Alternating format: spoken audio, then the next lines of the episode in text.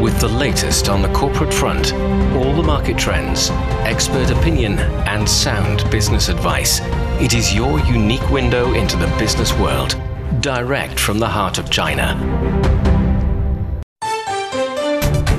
Hello and welcome to Biz Today. I'm Zhao Yang in Beijing. Coming up, we will have half an hour of business news and analysis. In today's show, we'll talk about China's economy rebounded more than expected in the first quarter of this year, and how should we regulate the chatbot technology. And now let's begin with our top story. China's economy rebounded more than expected in the first quarter of this year. The country's GDP grew at 4.5% in the first three months. Household spending and factory activity helped in giving it a boost. Separate data also shows consumer retail sales are up more than 10% for March. Factory activity was up 3.9%, a little bit lower than expected. So, what are the main driving forces for China's economic recovery? And will this growth momentum sustain or even accelerate through the rest of the year? So for more on this, join us on the line now are Yan Liang, Professor of Economics, Willamette University, and also Einar Tangen, Senior Fellow at the Taihe Institute. So first, Yan, China's GDP expanded by 4.5% in the first quarter. What are your thoughts on this number? Right. So I think what this shows is that, you know, with the lifting of the COVID restrictions, um, China's economy is on the way of robust recovery. And to me, this number is slightly surprising in the sense that it um, recovered earlier than I had expected because um, I think um, most of the economists at one point, uh, you know, last year was thinking that the Chinese economy probably will, will rebound very robustly uh, in the second half of the year because, you know, COVID usually comes with waves. Um, so it is a pleasant surprise that China's recovery actually, you know, uh, came earlier than expected. Um, and yes, that's, that number is strong. And more importantly, uh, that growth is mostly supported by consumption rebounds. Uh, consumption contributed about two thirds of this uh, growth in the first quarter. Uh, retail sales has been strong. It has achieved 5.8% growth um, in the first quarter. Um, and then we also see, you know, industrial production has grown uh, to a total about 3% in the entire quarter. Um, fixed asset investment also grow by, you know, 5.1% in the three months cumulatively. And then surprisingly, we also saw strong export growth, um, you know, in March uh, by 14.8%, which again beats a lot of expectations of, you know, negative growth. So I think, you know, the general picture looks really great um, that China is off to a great start of that recovery process. Mm. Mm. So, Einar, so what do you think about this number? And also regarding the consumption, people say this is an important engine for the economic growth for this year. And we are seeing the consumer, the retail sales increase by more than 10% for March. So, how do you explain it? Well, I, agree with Yan. I mean, this is a, a, very, very good sign for China, especially on the uh, consumption side. The, the problem with uh, exports is, quite frankly, this was a very strong showing uh, for this quarter. A lot of that has to do with uh, catching up with uh, previous um, things that were on order, back order, et cetera. People are uh, renewing the inventory. The question, though, internationally is because of the debt situation, inflation, uh, the Fed rate rises, um, there is real uh, concern that the the main consumption areas, especially Europe and America, are going to go soft. Uh, but that's been balanced good, and also ASEAN, where you saw over 35% increase in trade. Um, obviously, you you know th- there is a real separation that's happening between what I would call the developed countries, which have very low growth at this at this point in time, and the rest of the world um, where they're actually their growth is higher uh, than the uh, than developing countries. This is kind of a switch from the normal patterns, and uh, China is capitalizing on it. The Belt and Road Initiative, countries that are in the RCEP, are are being um, they're they're going full full tilt. And hopefully, uh, the consumption in China will also uh, create opportunities for them as well, creating a, a better regional network. Uh, what, but at this point, it's going beyond regional. I mean, Africa, Middle East, and South America are, obviously benefiting as well. Mm. And yeah, so actually, Einar mentioned the export. China's imports and export increased by 4.8% in the first three months, and the trade number seems better than expected. But, uh, you know, as uh, Einar mentioned, it is in a shifting pattern. China's exports to the countries like the US and Japan are dropping, but exports to ASEAN countries are increasing. So, how do you look at the uh, trade situation? Right. So I think that is uh, that is correct, right? So that is what it's happening to China uh, in terms of trade. Is we not only see you know the the the structure of trade has changed. In other mm-hmm. words, you know, as China climb up the value added chain. Uh, China is no longer reliant on you know exporting labor intensive, low skill type of products. Um, China uh, China's exports now will be more, you know, value added, and it would also be more environmentally friendly. Um, I think that is optimized by, you know, the Canton Fair, the trade fair, um, where we see a lot more, you know, environmentally uh, friendly, um, you know, um, uh, sort of the green products. Um, on the other hand, we also see, as you mentioned, the shift in terms of China's trade partners. So yes, China's um, exports to the United States has dropped by 7.68%. Uh, with EU, with EU, it has gone up slightly by about 3%. But um, for ASEAN, China's export to ASEAN has gone up uh, by a whopping 35.4% um, in, in, in, in, Mar- in March. So I think what that reflects are two things. One is that I think a lot of these exports are really part of the global supply chain recovery. Um, that China is exporting a lot of intermediate goods and finished goods to ASEAN countries, and they will then reroute them to other countries.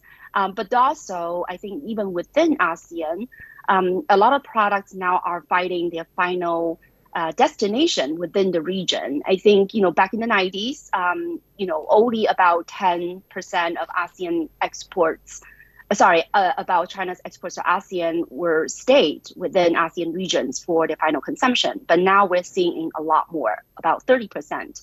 Um, so I think that just shows that you know the trading, the international trade landscape has been changing, and um, so there's definitely growing a momentum, as Einar talked about that um, China may find new trading partners around ASEAN partners and also, you know, other Belt Road Initiative countries as well. Mm. So, Einar, so Canton Fair actually it is a reliable barometer of the country's foreign trades, and more guests are coming from the Asia Pacific region and the BRI countries. So, what does the evolution of the uh, Canton Fair tell us about the development of China's trade?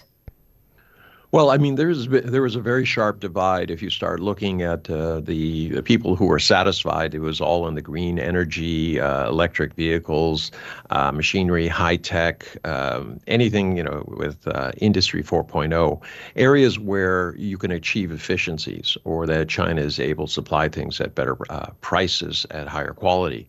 Where you saw a real downturn uh, was in the traditional industries, whether you're making Christmas tree decorations and lights or toys and things like that.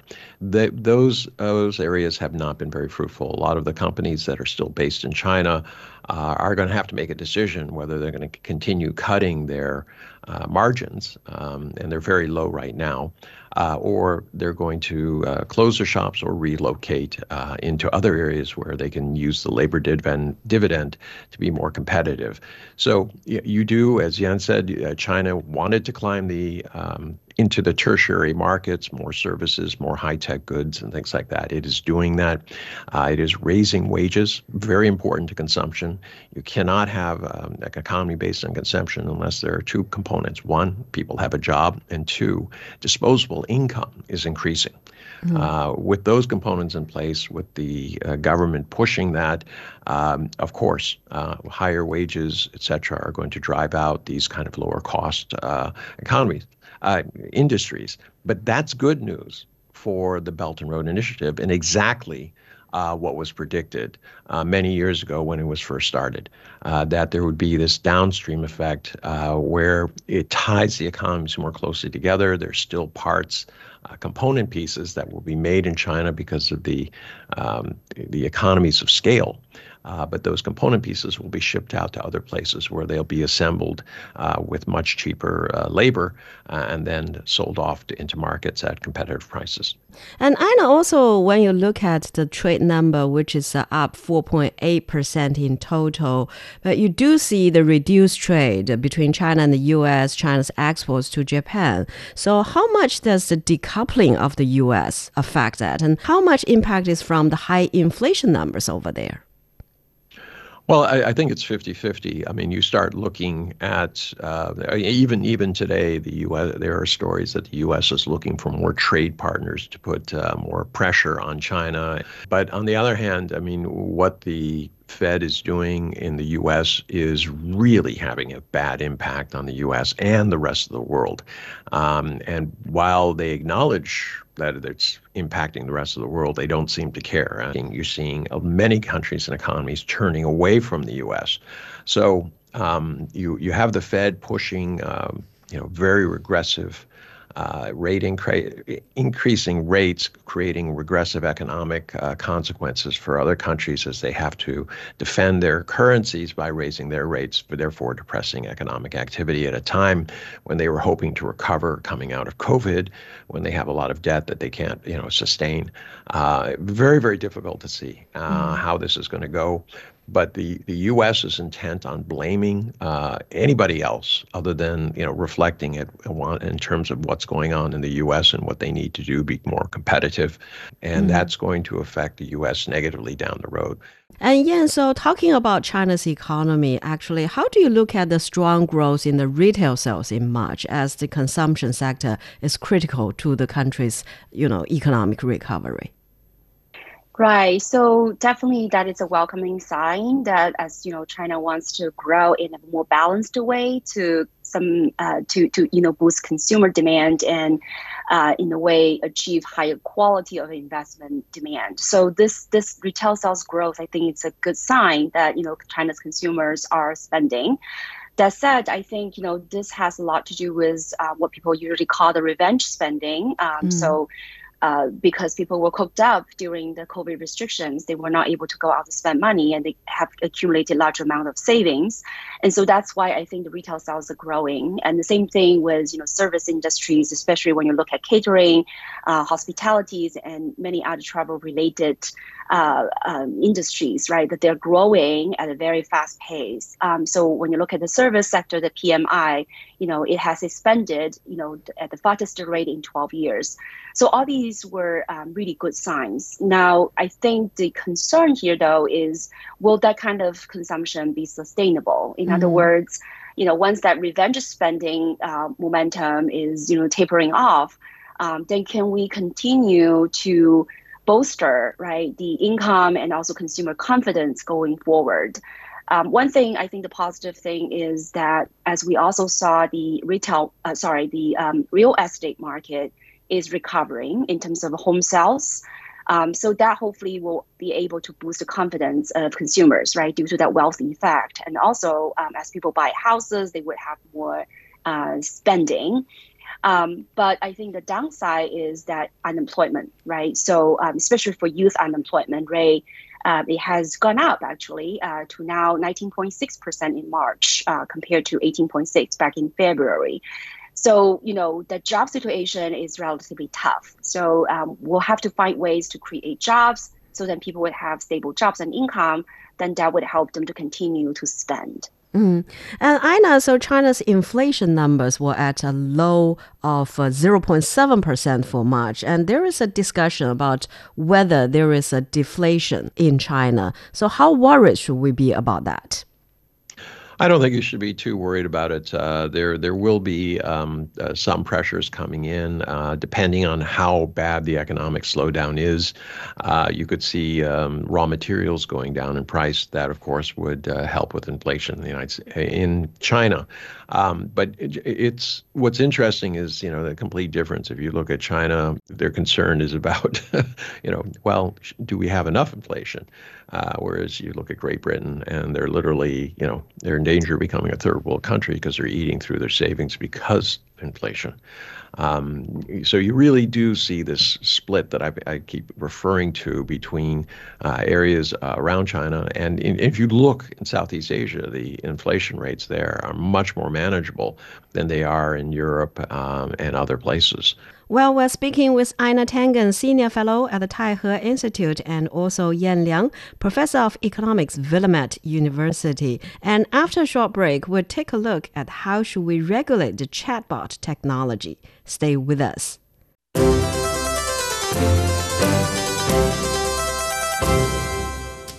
I am Dan Wang, Chief Economist of Hang Seng Bank, China. The World Today is a real fun program you will hear interesting people discussing global trend, economic event, what's happening in and outside of China. So, friends around the world, hope you can join us.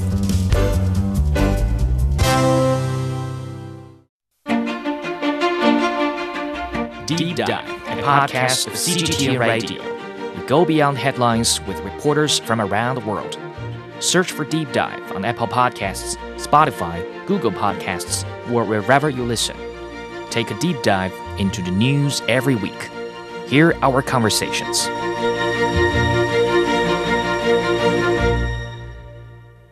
You're listening to Biz Today. I'm Zhao Yang in Beijing. China's internet regulator has drafted rules to manage how companies develop generative AI products like ChatGPT. This move comes after several Chinese companies reviewed versions of the AI chatbot. Globally, government regulations of the fast development of generative AI is a growing trend. So, Einar, first, uh, let's start with the recent development of the AI powered chatbot. And uh, Alibaba is jumping on the bandwagon to roll out a bot, and other companies like China's Baidu and NetEase, and also the big international names like Google, Amazon, and Meta, they are all working on the ChatGPT style products. So, why are there so many companies working on it? Well, you know, part of it is fashion. Uh, once uh, there's a big, um, you know, announcement and the public reacts to it, everybody wants to jump on board and say, "Oh yeah, we're doing that as well." Um, at this juncture, there's as long as you have a large pool of data, uh, you uh, there's very little barrier to entry in terms of creating a chatbot.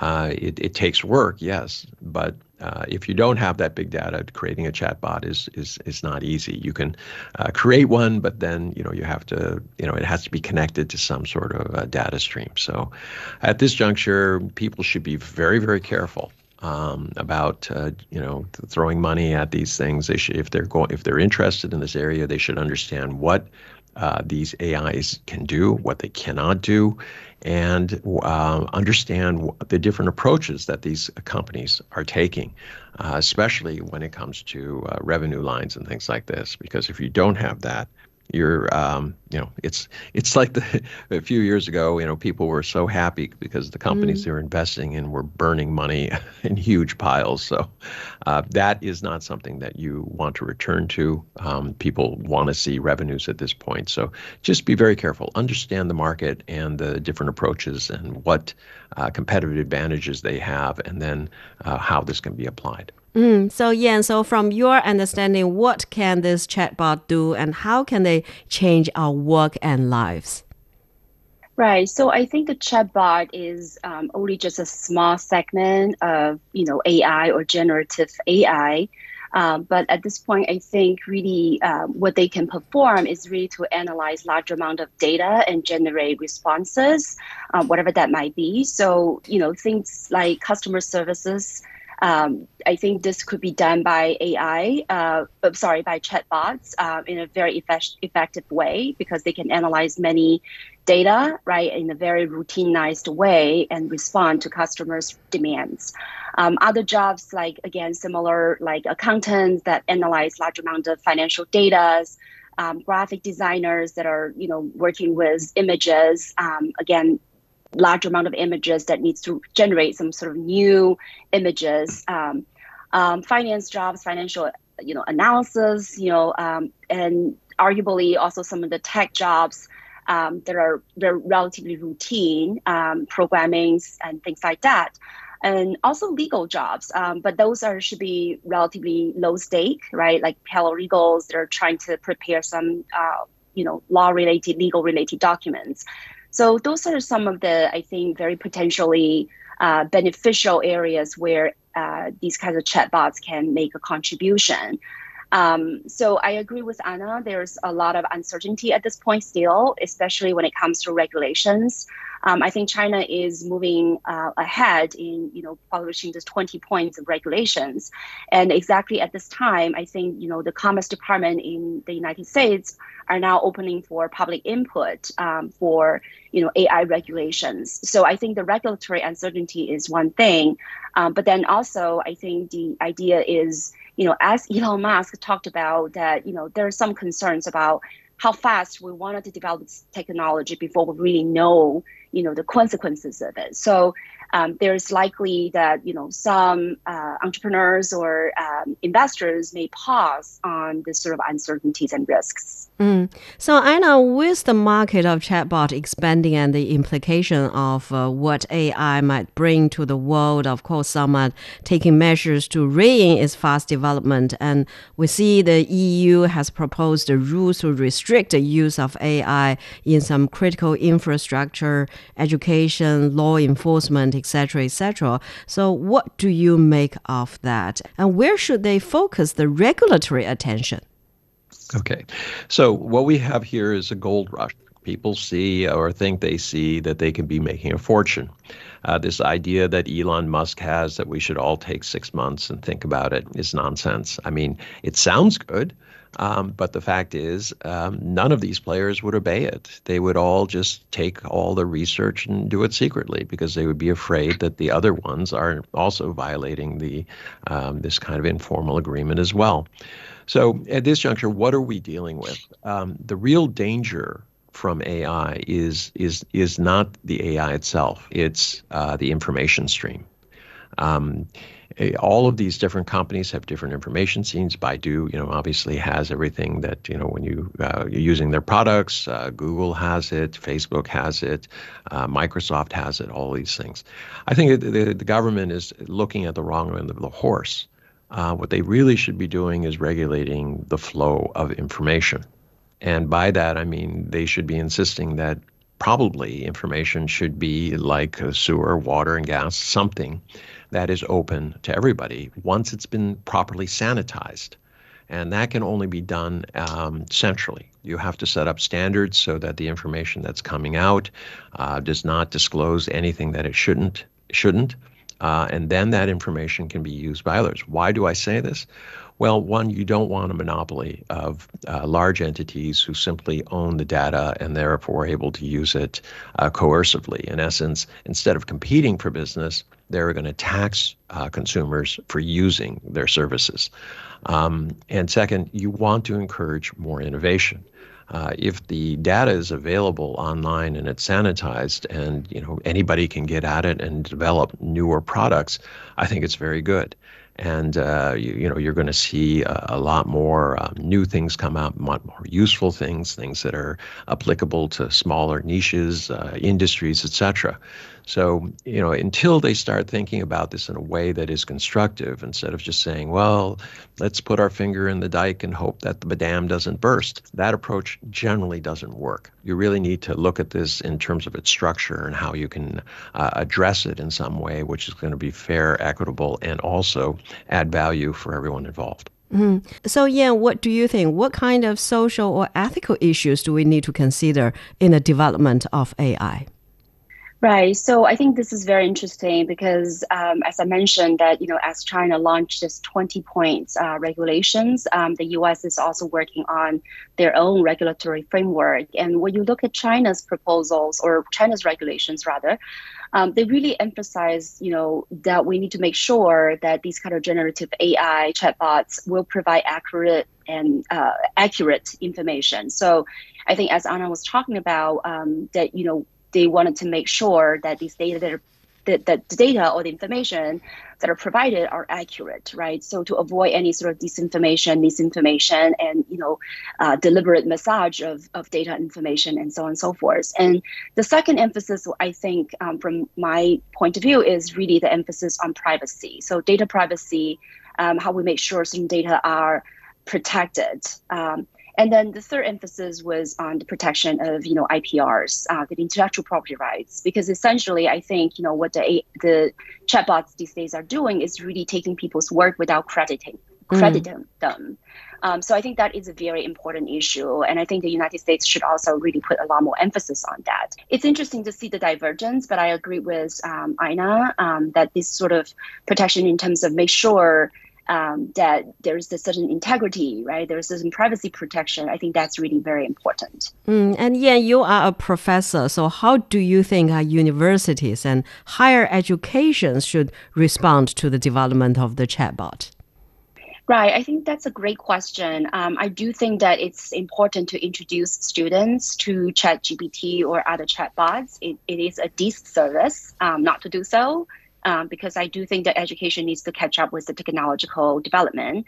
Um, but the, the practical sense, I think I really want to emphasize to students to understand the strengths and weakness of these technologies, right? As they're developing their critical critical thinking minds, um, they don't want to let the, the AI to do the job for them and take away their jobs in the future. So, um, one practical thing that I'm doing right now is actually, you know, giving students questions and ask them to ask AI, right? Uh, what kind of questions they would ask, and then based on the AI's uh, the chatbot's responses, then I would ask them to critically assess, right, what these responses look like. Um, you know, do these chatbots get the uh, one-sided uh, responses, or their responses are in a way more balanced, and so on and so forth. So it's not to prevent them from using AI, but to use it um, you know, in a conscious way and a meaningful way.